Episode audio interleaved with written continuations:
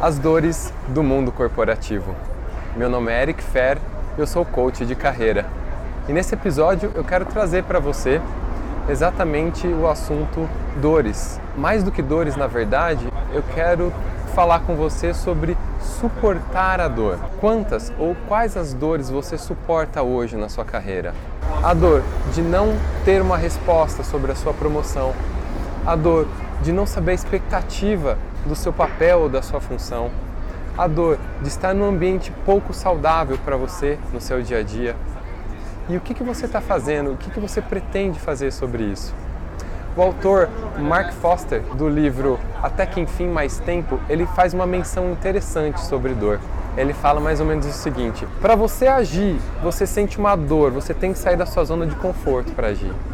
E você não vai agir, se você está procrastinando, você vai deixar de agir até que a dor da consequência de não agir seja maior do que a dor de agir. Aí é o momento que você faz alguma coisa, que você toma uma ação. E se nós pudéssemos medir, mensurar o nível dessa dor ao longo do tempo, você está com aquele incômodo, mas ela tá, o tempo está passando e você está segurando aquela dor, você está deixando para amanhã. Aquilo se acumula de tal forma e você poderia ter evitado isso tomando uma ação muito antes. Por quê? Em algum momento você vai sofrer uma dor, você vai sentir uma dor tal que você vai agir, porque vai ser, você vai ter um pico de dor que você vai agir naquele momento.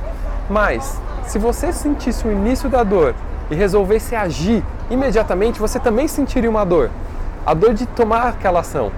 Mas no, no geral, ao você somar o gráfico da dor, você sentiria muito, muito menos dor se você agisse naquele momento. E eu te pergunto, é, qual é a dor que você está sentindo agora na sua carreira, na sua profissão e você está postergando? Você está deixando de agir.